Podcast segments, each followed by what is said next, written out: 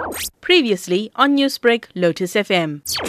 There was a variety of incidents reported. The first one was on Sunday before midday, uh, where a mother called distressed for her son, which was acting weird. And on arrival, we came to learn that this child has taken this uninstance. At the end of the day, the person didn't need to go to hospital, but a few hours later, we were called back to the same address where there were three children that actually inhaled the substance, but two of them were totally out of it. And when I say totally out of it, you know, I make mention of the videos that went viral on social media where they basically hyperactive, hallucinating, vomiting, diarrhea, all of these symptoms together, um, which they had experienced. While you were administering medical assistance to these teenagers, what physical reaction did you see them having to the substance? The danger symptoms that I would um, definitely highlight and which I experienced myself is the hallucinations and the hyperactivity state because these patients can be dangerous, you know, in the sense of they hallucinating and seeing you as a threat or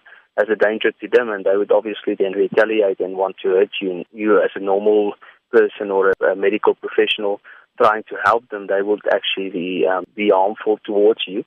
Has this been the first time that you've experienced something of this nature? Yes, definitely. Um, this is the first time that we've encountered something like this.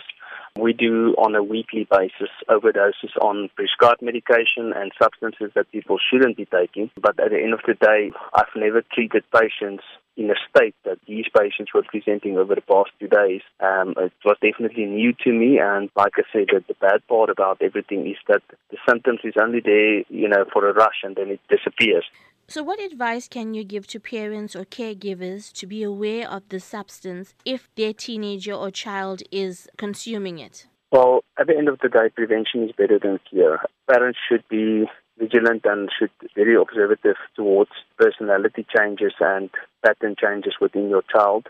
Children can be easily in- influenced, especially um, if you look, for example, at the packaging of this product, because it is a plain packet, black, no writing on it, and it's just got a sticker at the at the corner, which is uh, you know a smiley face, and each packet has its own smiley face, and it's got attractive wording, you know, like tutti frutti or yummy bubble gum, and it smells. It's nice. I've actually smelled the product, so one would think, wow, okay, let me try this, and that is where the problem comes in.